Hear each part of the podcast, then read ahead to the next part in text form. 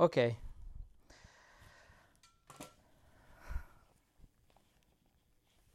On va ouvrir la Bible ensemble dans le psaume 33. Psaume 33.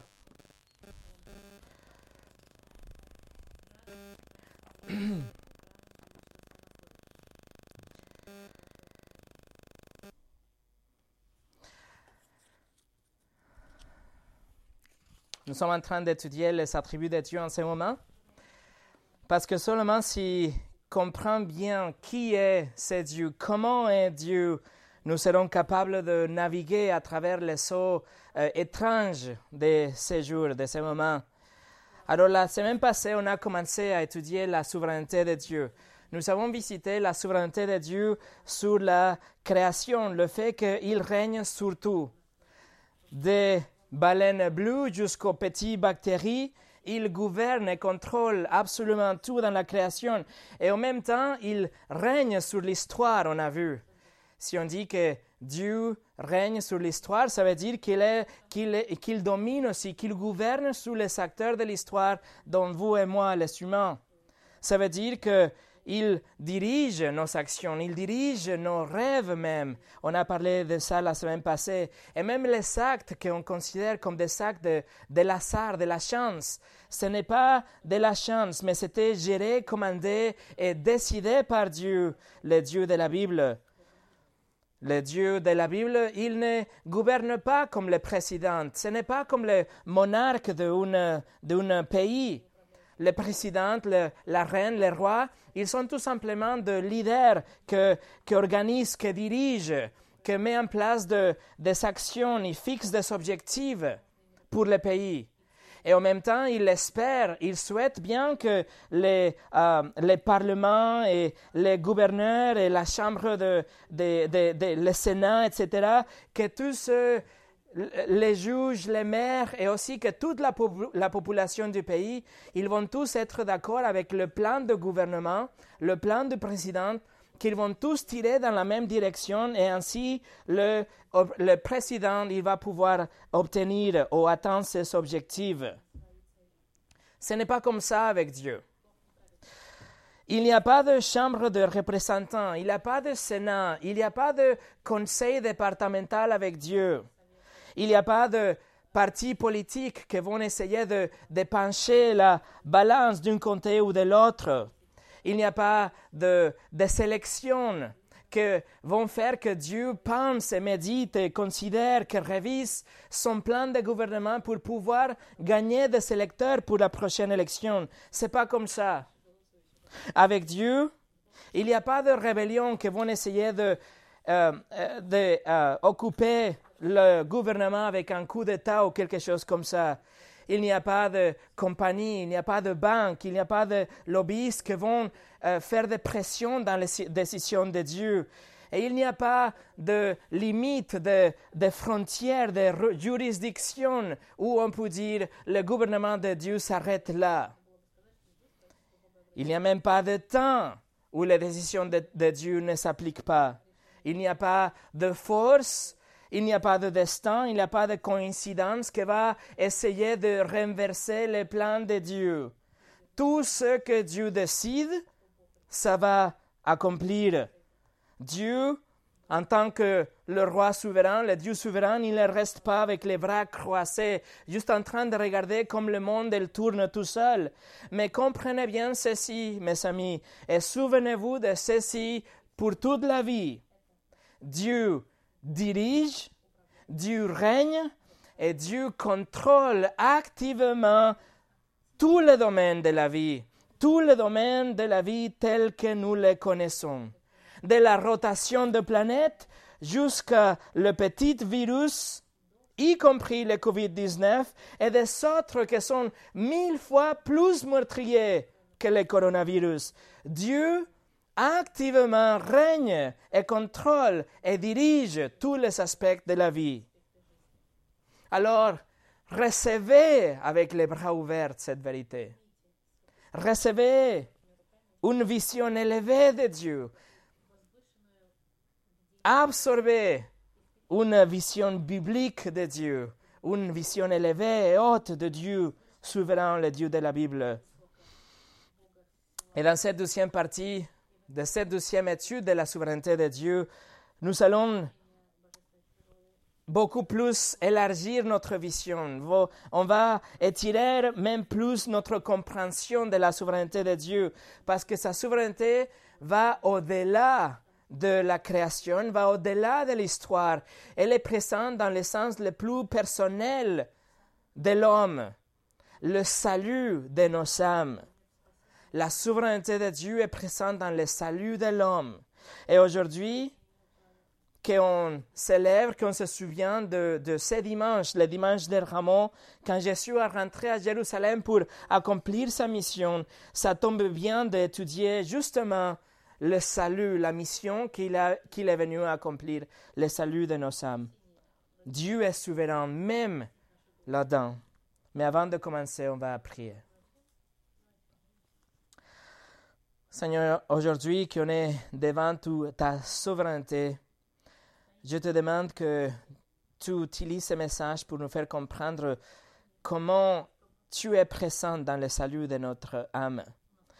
Et en tant que souverain, il y a personne qui peut rejeter vraiment. En tant que souverain, il y a personne qui est au-delà des de limites de ta grâce, au-delà de la possibilité d'être sauvé.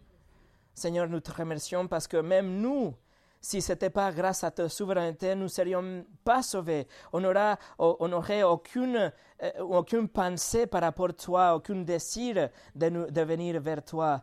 Alors je te remercie pour ta souveraineté et je te demande que, s'il te plaît, ces messages nous souffrent l'esprit dans, cette, euh, dans ce domaine. Et que ce soit pour ta gloire, que ce soit pas pour euh, moi, pour personne qui est ici, pour euh, aucune pression, aucun euh, engagement, mais que ce soit vraiment pour ta gloire et pour la prédication de ta parole, ce que tu as voulu communiquer dans tout ce que tu as dit et écrit. Au nom de Jésus. Amen. Le message d'aujourd'hui s'appelle euh, Les attributs de Dieu, du point souveraineté sur le salut des hommes. Et on va commencer pour lire le psaume 33 dans son intégralité en sachant que la portion au milieu, des versets 6 jusqu'au 17, c'était déjà l'étude de la semaine passée. De versets 6 jusqu'au 9, on a vu que Dieu est souverain sur la création. Et de versets 10 au 17, on a vu qu'il est, souverain sur l'histoire. Notre objectif aujourd'hui serait donc versets 18 et 19, que ça va être juste un trampolin pour pouvoir aller étudier la souveraineté de Dieu. Et après, la semaine après Pâques, nous allons revenir pour étudier du verset 1 au 5 et 20 21. Et avec ça, on va avoir toute la souveraineté de Dieu et tout le psaume complet. On va lire tout le psaume pour commencer. Psaume 33. Juste, réjouissez-vous en l'Éternel. La louange convient aux hommes droits. Célébrez l'Éternel avec l'harpe. Louez-le sur le luth à dix cordes Chantez-lui un cantique nouveau, faites retentir vos instruments et vos voix, car la parole de l'Éternel est droite et toute son œuvre s'accomplit avec fidélité. Il aime la justice et l'étroite, la bonté de l'Éternel remplit la terre. Le ciel a été fait par la parole de l'Éternel et toute son armée par le souffle de sa bouche. Il amoncelle les eaux de la mer, il garde les océans dans des réservoirs.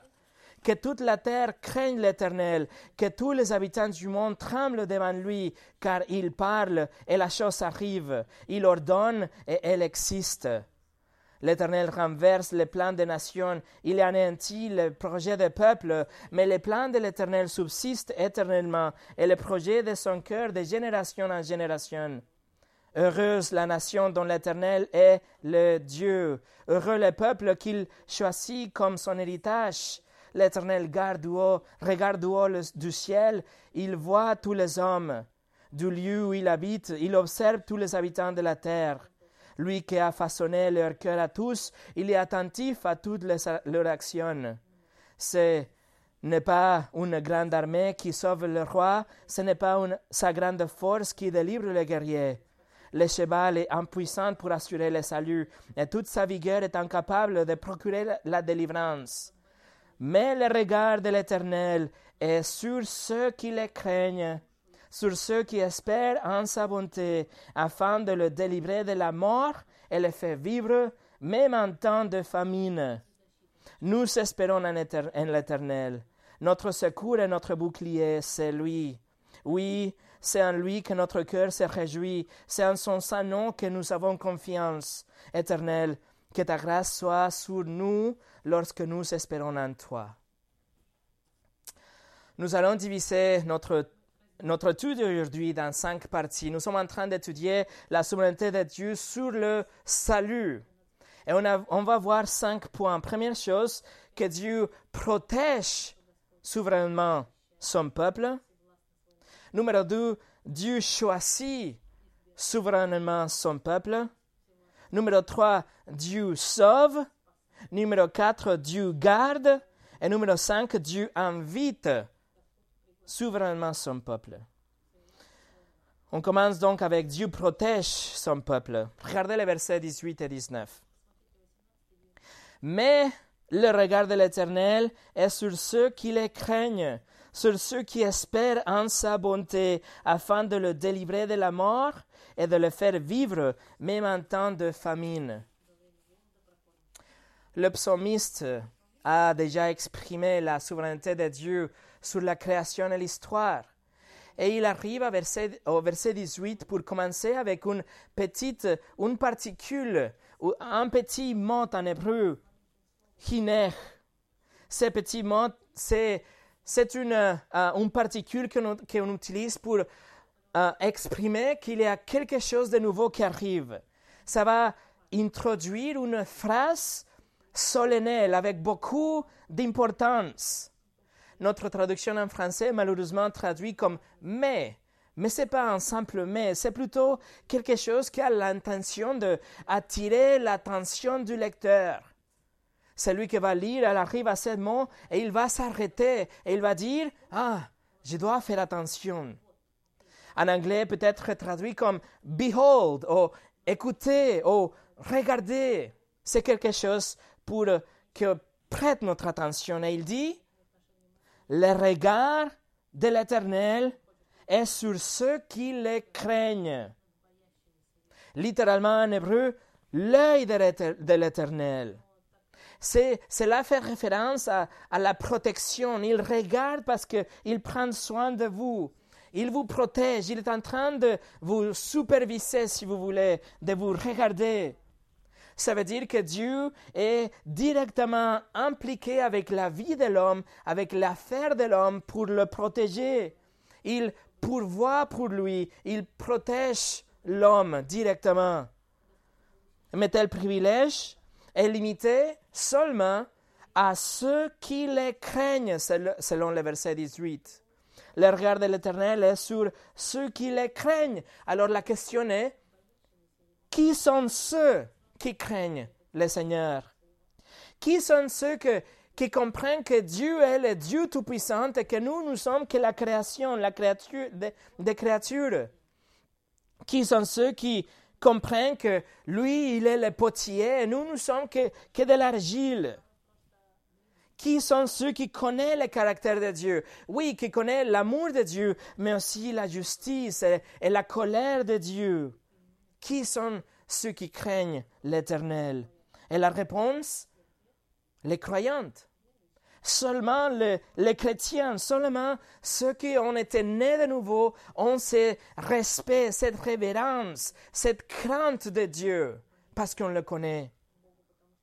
Dans le livre de Job, on trouve une, une phrase similaire. Job 36, 7 nous dit Dieu ne détourne pas les yeux des hommes justes il regarde les hommes justes. Il protège.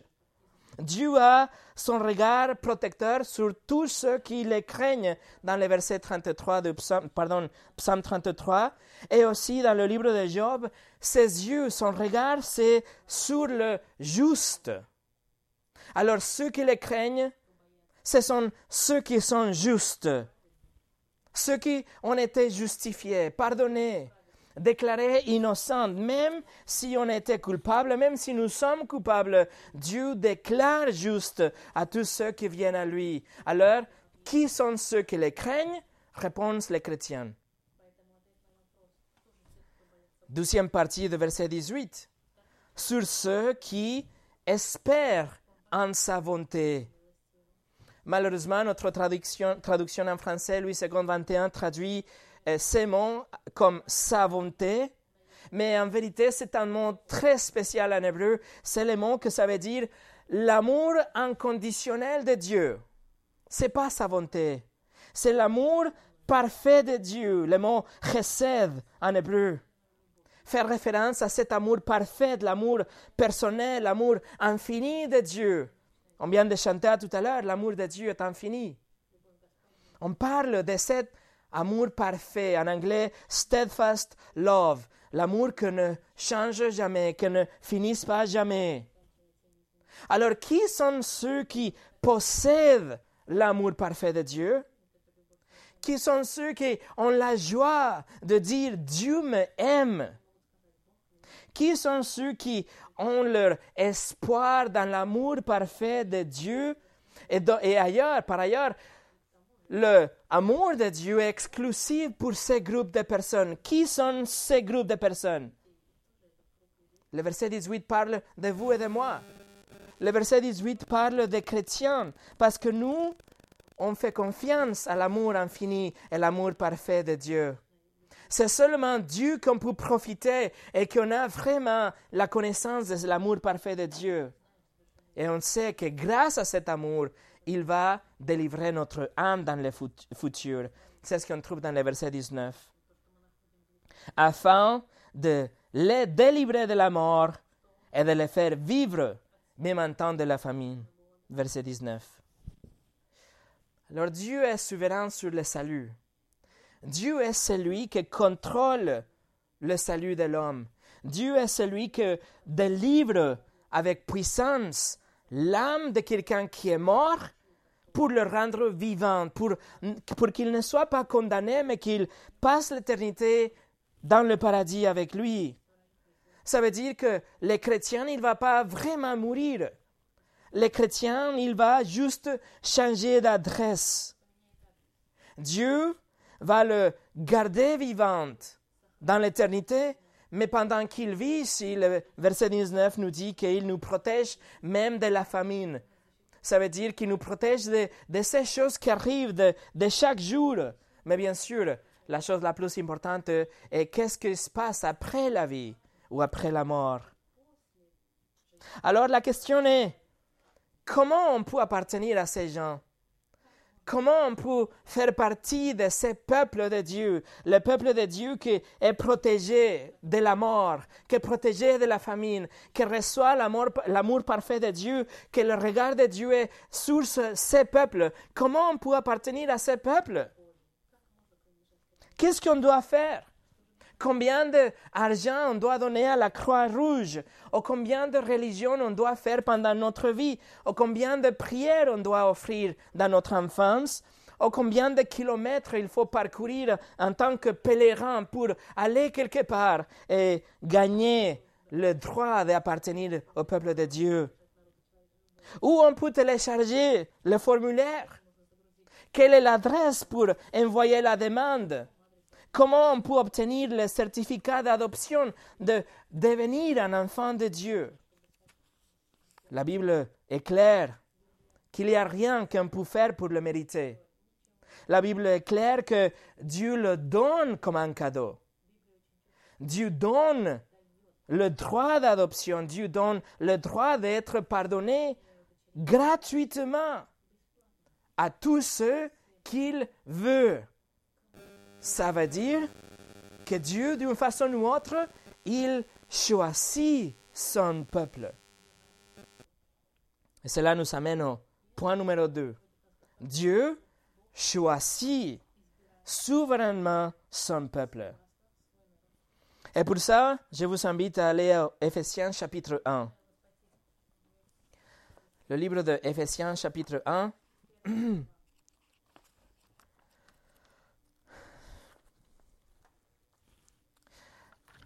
Et regardez avec moi le verset 11. En lui, en Christ, En lui, nous avons été destinés comme héritiers, ayant été prédestinés suivant le plan de celui qui met tout en œuvre conformément aux décisions de sa volonté. Ça veut dire que nous avons été prédestinés. Il y a un destin qui était déterminé pour nous, même avant notre naissance et avant la création. Et cette prédestination, le fait qu'on a le destin tracé pour nous, était déterminé selon la volonté de Dieu et son plan. Regardez le verset 4 verset 5 juste pour un moment. En lui, Paul écrit en Christ, en, en, lui, Dieu nous a choisis avant la création du monde pour que nous soyons saints et sans défaut devant lui. Dans son amour, il nous a prédestinés à être ses enfants adoptifs par Jésus-Christ. C'est ce qu'il a voulu dans sa bienveillance. Ça veut dire encore une fois que avant la création, Dieu avait déjà décidé le destin pour son peuple, pour les gens qu'il allait choisir. C'est-à-dire que de la masse de de la masse de milliards de personnes, Dieu a sélectionné nombreux. Il a sélectionné ce groupe de personnes pour leur adoption, pour qu'ils soient adoptés dans la famille de Dieu, pour la sanctification, pour être aimés par lui. Dieu a choisi parce qu'il a tout simplement voulu. Il a pris la décision lui-même. Il a pris la décision selon sa propre volonté. Il n'était pas influencé ou, euh, euh, oui, eu la pression de quelqu'un ou quelque chose. Il a tout simplement choisi. Et il y a des gens qu'il a élus. Après, il a eu un plan. Il a un plan pour chacun de ces personnes. Il a un plan pour que le destin de chacun de ces personnes soit garanti, c'est-à-dire qu'il soit sauvé, qu'il aille au paradis pour l'éternité. Dieu a activement choisi avant la fondation du monde à tous ceux qui vont se repentir et qui vont avoir la foi en Christ. Son choix était souverain. Son choix était indépendant de toute influence humaine, indépendant de tout, de tout mérite, de toute euh, valeur ou toute qualité humaine. Il a tout simplement choisi. Et ça, c'est naturel. Et c'est même logique si on comprend que Dieu est absolument, complètement souverain sur tout. 100% de tout l'appartiennent et il est souverain sur toutes les choses. Ou encore, lorsqu'il s'agit du salut, vous pensez que Dieu est confronté à un mur qu'il ne peut pas euh, euh, faire tomber? Vous pensez que lorsqu'il s'agit au salut, il existe une limite pour la souveraineté de Dieu? Où l'homme doit dire jusque-là Dieu, à partir de là, c'est moi le roi ou quand il s'agit de salut, vous pensez qu'il y a une brèche quelque part dans la souveraineté de Dieu pour que l'homme puisse se rendre lui-même souverain?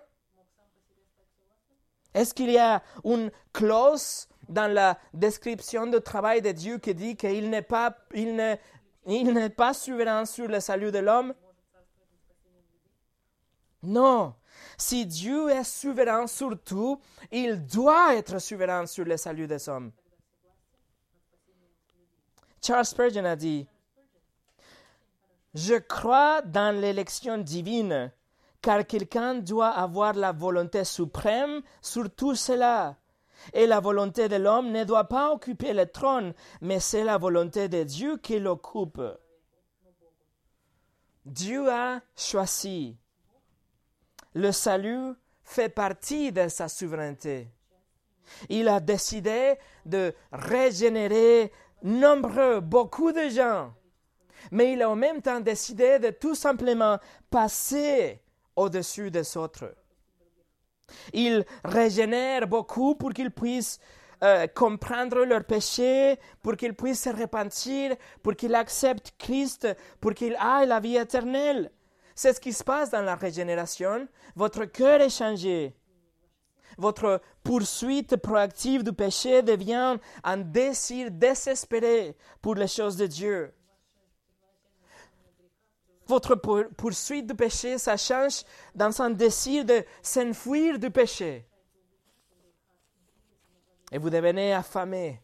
Vous devenez assoiffé de, de, Dieu et sa parole. Et votre désir, vos désirs sont changés. Votre nature est changée dans, dans le sens le plus intime. Maintenant, vous comprenez la méchanceté, la saleté de votre péché et vous voyez la beauté de Christ. Alors Dieu est souverain. Il a choisi d'une façon souveraine son peuple. Numéro 3. Dieu sauve souverainement son peuple. Allez avec moi en Romains chapitre 3.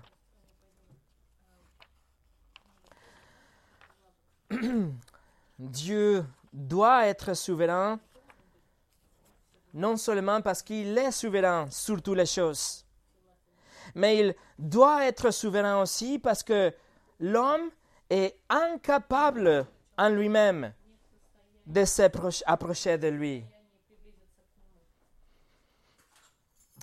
L'homme est incapable de s'approcher de Dieu en lui-même. C'est pour ça qu'il doit être souverain. Romains 3 est la description par Dieu de la condition de l'homme. Romains 3 est le rayon X du cœur de tout l'homme, de toute femme, de tout enfant qui a jamais vécu sur la planète. Regardez à partir du verset 10. Romains chapitre 3, verset 10. Comme cela est écrit, il n'y a pas de juste, pas même un seul. Aucune est intelligente, aucune ne cherche Dieu. Tous se sont détournés, ensemble ils se sont pervertis. Il n'y a, en a aucune qui fasse le bien, pas même un seul. Leur gossier est une tombe ouverte, ils se servent de leur langue pour tromper, ils sont sur leurs lèvres euh, un venin de vipères. Leur bouche est pleine de malédictions et d'amertume. Leurs pieds courent pour verser le sang. La destruction et le malheur euh, marquent leur passage. Ils ne connaissent pas le chemin de la paix. Il n'y a aucune crainte de Dieu devant leurs yeux. Aucune crainte de Dieu. Et vous vous souvenez le psaume 33 Les yeux de Dieu sont, sur ceux qui craignent Dieu. Mais ici, il nous dit qu'il n'y a aucun qui craint, qui craint Dieu. C'est-à-dire qu'il y a un groupe qui a été changé. Il a un groupe en dehors du monde qui cherche Dieu parce qu'il a été changé. Romains 3 nous dit qu'aucun ne cherche Dieu. Si ce ne, si, si ne serait pas grâce à son pouvoir souverain, vous ne croiriez pas en Dieu. Vous ne, ne penserez même pas au Dieu de la Bible vous ne serez pas capable de voir les choses de Dieu, d'apprécier ou accepter les choses de Dieu. En Corinthiens 12, nous dit, l'homme naturel n'accepte pas ce qui vient de l'Esprit de Dieu, car c'est une folie pour lui. Il est même incapable de le comprendre, parce que c'est spirituellement qu'on en juge. Mes amis, la souveraineté de Dieu sur le salut, ce n'est pas de mauvaises nouvelles. C'est la meilleure des nouvelles. Si ne c'était pas grâce à la souveraineté de Dieu, personne dans la planète, personne dans l'histoire de l'humanité serait sauvé. Je suis reconnaissant qu'il sauve souverainement. Qu'il sauve. C'est grâce à ça que tous les, tous les gens qu'on voit aujourd'hui, qu'on pense qu'ils ne sont pas de chance pour venir à Dieu, ils sont de la chance parce que Dieu est souverain. C'est pour ça le pire des pécheurs aujourd'hui peut être sauvé. Parce que Dieu est souverain. Si on le laissait juste à la décision de cet homme, il ne serait jamais sauvé. Mais Dieu sauve d'une façon souveraine. Spurgeon a dit, si nous sommes livrés à nous-mêmes, le chemin qui mène, à l'enfer serait un choix tout naturel pour nous. Tout comme un objet inanimé dévale la pente au lieu de se mettre à la remontée. Dieu sauve, c'est une réalité. Dieu sauve d'une façon souveraine, mais il ne sauve pas tout le monde. C'est évident. Contraire à ce que les universalistes disent, la Bible est claire que pas tout le monde sera sauvé. Il y a un enfer qui est prêt. Il y a un enfer qui va à recevoir à tous ceux qui ne seront pas sauvés comme un lieu de tourment. Il y a un enfer qui va recevoir à tous ceux qui ne seront pas chrétiens à la fin. À la fin. Jésus a dit dans Matthieu chapitre 7, verset 13, Jésus a dit, entrez pour la porte étroite. Il a dit, en effet, large est la porte, spacieux le chemin menant à la perdition. Il y en a beaucoup qui entrent par là. Mais étroite est la porte, resserrez le chemin menant à la vie. Et il y a un peu qui le trouve. En Luc 13, quelqu'un lui dit, Seigneur, n'y a-t-il que, peu de gens qui soient sauvés? Jésus répondit, Efforcez-vous d'entrer par la porte étroite.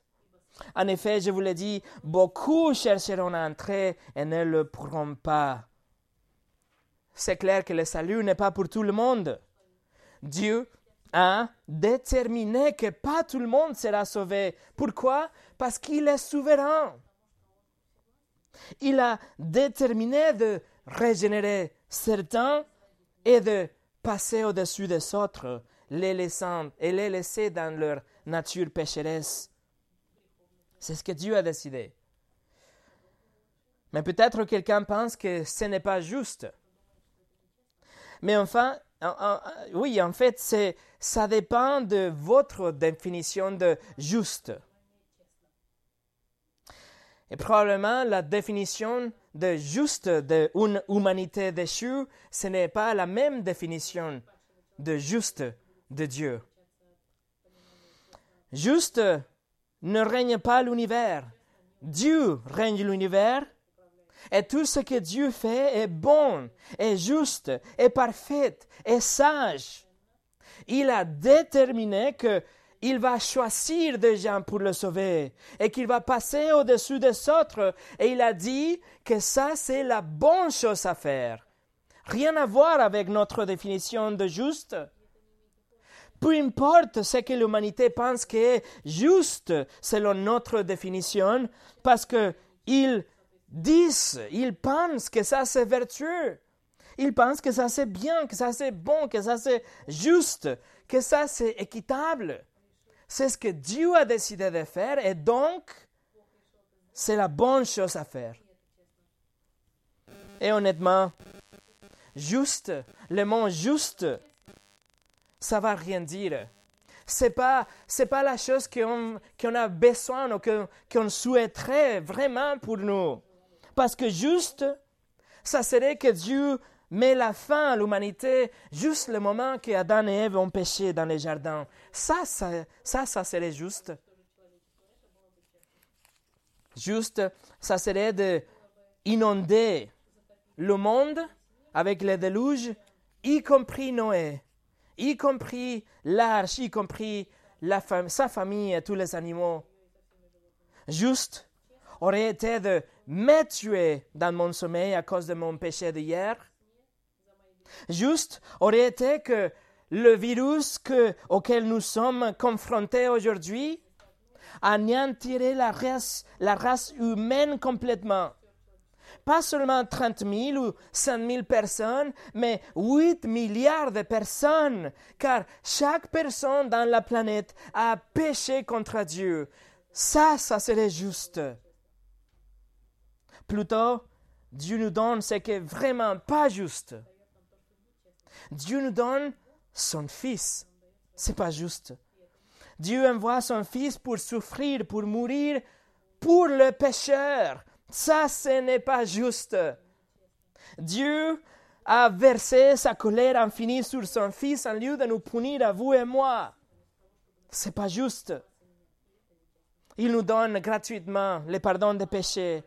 Il nous donne le cadeau de la vie éternelle si on se répand, si on met notre confiance en Christ. Et ça, ce groupe de personnes, ce groupe qui est sauvé, est-ce que sa souveraineté a choisi? C'est le groupe qu'il a choisi pour sauver. John MacArthur a dit, les gens disent, quelle sorte de Dieu tue cette personne? Et tue cette personne-là? Et quelle sorte de Dieu noie l'armée des Égyptiens? Et quelle sorte de Dieu envoie des sources qui sortent de la forêt pour déchirer une bande de jeunes qui crient Ah, les chauves! un prophète? Quelle sorte de Dieu ouvre la terre qui engloutit des gens? Ce sont des questions qui ne sont pas aussi importantes que quelle sorte de Dieu sauve les gens? Qui ne méritent pas le salut et qui ne peuvent rien faire pour le gagner Adieu. Alors Dieu sauve souverainement. Numéro 4. Dieu garde souverainement son peuple. Allez avec moi en Romains chapitre 8. Romains chapitre 8 quand Dieu euh, choisit, quand il a prédestiné pour que quelqu'un soit sauvé, a prédestiné quelqu'un pour le paradis et pour l'adoption, quand il a décidé souverainement de sauver une personne, il n'y a rien qui puisse faire échouer sa décision. Versets 29 et 30 de Romains chapitre 8, on l'appelle la chaîne dorée de la rédemption. Parce que c'est une chaîne, c'est, un ensemble de, de concepts, de mots qu'il ne peut pas être séparé. C'est pas possible de les casser. C'est une chaîne en or. Regardez versets 29 et 30. En effet, ce qu'il a connu d'avance, il les a aussi prédestiné à devenir conforme à l'image de son Fils, afin que celui soit le premier-né d'un grand nombre de frères. Ceux qu'il a prédestinés, il les a aussi appelés. Ceux qu'il les a appelés, il les a aussi déclarés justes. Et ceux qu'il a déclarés justes, il leur a aussi accordé la gloire. Le verset 29 commence avec tous ceux qu'il a connus en avance, que c'est un attribut de Dieu qu'on va étudier dans quelques semaines dans cette série plus tard. Mais Paul écrit que ce groupe qui était connu en avance a été prédestiné. Le destin de ce groupe a été décidé. Et le destin était qu'il devienne conforme à l'image de Christ. Ça veut dire qu'il aille la vie éternelle, qu'il aille la résurrection, qu'il soit parfait pour l'éternité avec Christ. Dans le verset 30, nous savons ceux qui ont été prédestinés, que c'est le même groupe de personnes qui étaient connues en avance dans le verset 29. Ce groupe a été aussi appelé. Et là, on, appelle, on, parle de, pas d'un appel général, l'appel de l'évangile qui va à tout le monde. On parle de ce qu'on appelle l'appel efficace. Un appel efficace. C'est un, un, appel particulier, c'est un appel avec pouvoir. C'est quand Dieu va vous rapprocher de son Fils, quand Dieu va vous appeler pour que vous soyez sauvés, pour que, pour que deveniez un chrétien sauvé. 2 Thessaloniciens 2.13 parle de cet appel efficace c'est marqué, quant à nous, frères et sœurs bien-aimés du Seigneur, nous devons constamment dire à Dieu toute notre reconnaissance à votre sujet, parce que Dieu vous a choisi dès le commencement pour le salut par la sainteté que procure l'Esprit et par la foi en la vérité. C'est à cela qu'il vous a appelé par notre évangile pour que vous possédiez la gloire de notre Seigneur Jésus-Christ. 2 Timothée 1, 9 dit, Il nous a sauvés et nous a adressé un saint appel. Et il ne l'a pas fait à cause de nos œuvres, mais à cause de son propre plan et de sa grâce qui nous a été accordée en Jésus-Christ de toute éternité. Jean 6, 43, Jésus dit, Ne murmurez pas entre vous, personne ne peut venir à moi, à moins que le Père qui m'a envoyé ne l'attire. Et moi, je le ressusciterai les derniers, jours. Voilà l'appel efficace. Pourquoi dans un groupe de cinq personnes, pourquoi il n'y a que deux personnes qui vont répondre à l'évangile? Parce que Dieu appelle efficacement ces deux personnes dans ces moments-là. Dieu est souverain. Donc, dans le verset 30, nous avons le même groupe de personnes. Ceux qui ont été prédestinés, le verset 30 dit, ceux qu'il, a prédestinés, il les a aussi appelés. Ceux qu'il a appelés, il les a aussi déclarés justes. Alors, il justifie, il nous déclare justes, il nous pardonne de nos péchés, il applique la vie parfaite de Jésus à nous, il prend notre péché, il le met sur Jésus et il nous voit comme si on n'avait jamais péché. Il nous sauve, il nous donne la vie éternelle. Et après, le verset 30 nous dit, Et ceux qu'il a déclarés justes, il leur a aussi accordé la gloire. C'est exactement le même groupe qui a commencé. Le groupe qui était prédestiné, a été euh, justifié, a été appelé, et maintenant est glorifié dans l'éternité. Le 100% des gens qui ont été prédestinés dans l'éternité passée et les mêmes 100% des gens qui seront glorifiés dans le futur. Pas un seul passe entre les mains du filet. Pas un seul lui glisse entre les doigts. Pas un seul reste oublié ou perdu dans la nature. Dieu est souverain et quand il a prédestiné, il, aussi, il va aussi glorifier dans le futur. Dans les mots de Jésus en Jean 6, 37, Jésus a dit, tous ceux que le Père me donne viendront à moi, et je ne mettrai pas dehors celui qui vient à moi. En effet, je suis descendu du ciel pour faire non pas ma volonté, mais celle de celui qui m'a envoyé.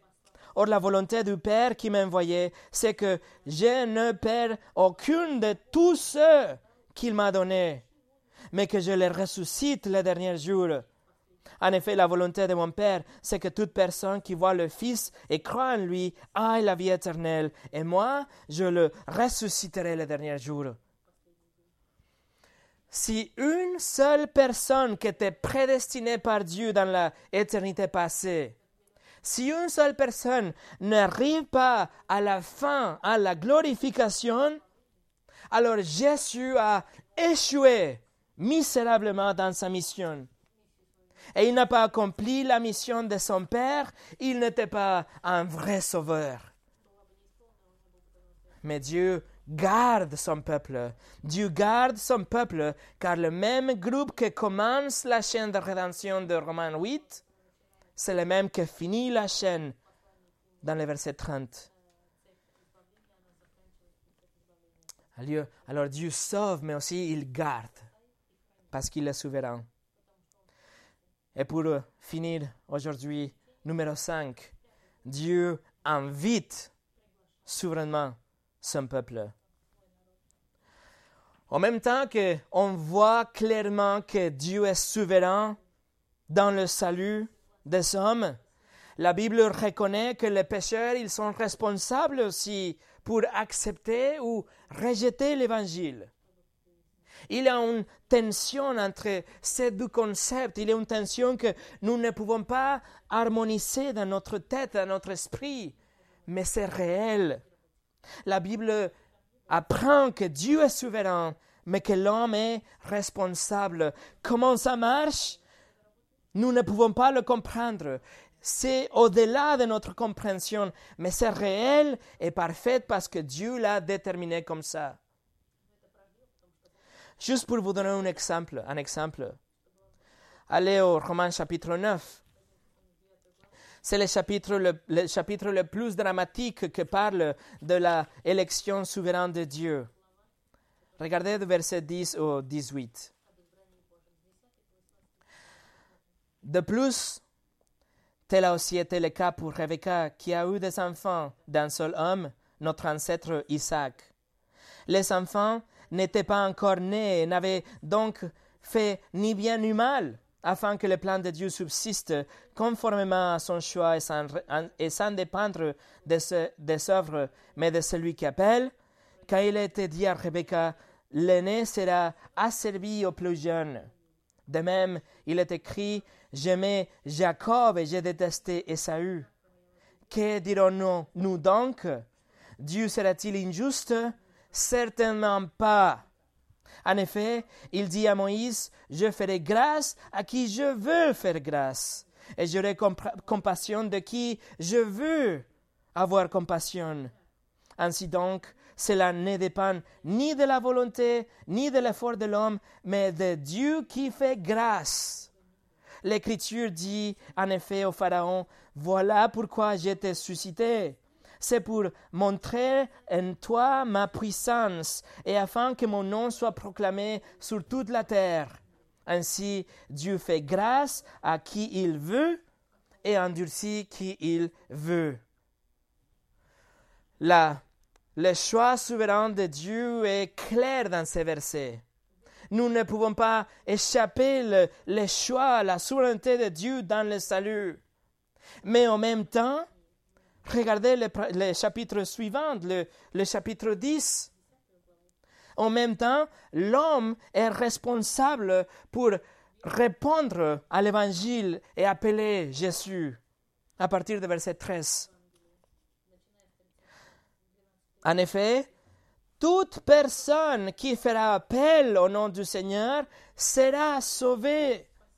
Mais comment donc feront-ils appel à celui en qui ils n'ont pas cru? Et comment croiront-ils en celui dont ils n'ont pas entendu parler? Et comment entendront-ils parler de lui si personne ne l'annonce? Et comment l'annoncera-t-on si personne n'est envoyé? Comment, comme il est écrit, qu'ils sont beaux les pieds de ceux qui annoncent la paix, de ceux qui annoncent de bonnes nouvelles. Alors nous sommes, nous-mêmes, nous sommes les moyens pour que les gens écoutent l'Évangile l'évangile doit être proclamé. Et l'évangile, c'est le moyen que Dieu utilise pour sauver ses élus, pour appeler ses élus, son peuple. Alors, Dieu choisit d'une façon souveraine, mais il nous commissionne à prêcher l'évangile, et une fois que nous on partage l'évangile, les élus entendent l'évangile, et ils se répandent, et ils croient en Jésus. Dieu aimait des livres une invitation à tout le monde. Il appelle à tout le monde. Il invite à tout le monde à appeler en Christ. Et l'homme est responsable pour répondre à telle invitation. C'est pour ça que nous prêchons. C'est pour ça que nous partageons l'évangile avec les autres. C'est pour ça que nous prions pour le salut des autres, pour que quand ils écoutent l'évangile, leur oreille soit réveillée, leur esprit soit réveillé et qu'ils viennent, qu'ils viennent à la bergerie dans les paroles de Jésus dans Jean chapitre 10. Dieu est souverain, absolument souverain sur le salut, mais l'homme est responsable. Il invite tout le monde à écouter. Mais il a déjà choisi ceux qui vont répondre. Les deux vérités sont réelles. Nous ne pouvons pas les réconcilier vraiment, mais ils sont réels. Et cette invitation, l'invitation à croire est ouverte aujourd'hui. L'invitation à répondre est là aujourd'hui. Venez à Christ. reconnaissez votre péché, détournez-vous de vos péchés et placez-vous votre confiance en Christ et il va vous pardonner. Si vous venez, est-ce parce qu'il vous a choisi. Il va vous donner un nouveau cœur, mais il faut venir. Il faut se repentir. Il faut croire. Et vous savez quoi? Psaume 33 qu'on a lu au début. Son œil, son regard sera sur vous, sur votre vie. Il va vous protéger. Il prendra soin de vous. Son amour infini sera versé sur vous et il va vous amener à l'éternité comme un fils d'adoption. Dieu est complètement souverain pour le salut. Il est souverain dans la création, souverain dans l'histoire, souverain sur le salut des hommes. Et la semaine prochaine, nous allons voir la réponse de l'homme à telle réalité. Comment la souveraineté de Dieu dans tous ces domaines doit affecter notre vie aujourd'hui et présente. La semaine après Pâques, on va voir la réaction de l'homme à la souveraineté de Dieu. Le Dieu souverain, le seul vrai Dieu, le Dieu qui sauve avec puissance, le Dieu qui garde à tous ceux qu'il sauve, le Dieu de la Bible. Mes amis, voici votre Dieu, voici le Dieu souverain sur le salut de l'homme. Prions.